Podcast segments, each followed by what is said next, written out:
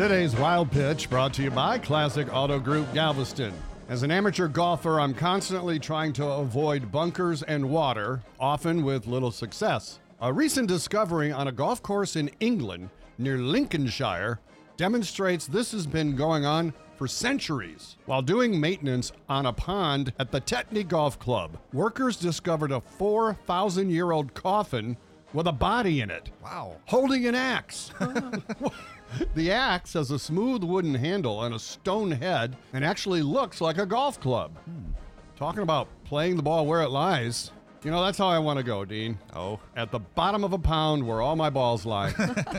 that's today's wild pitch.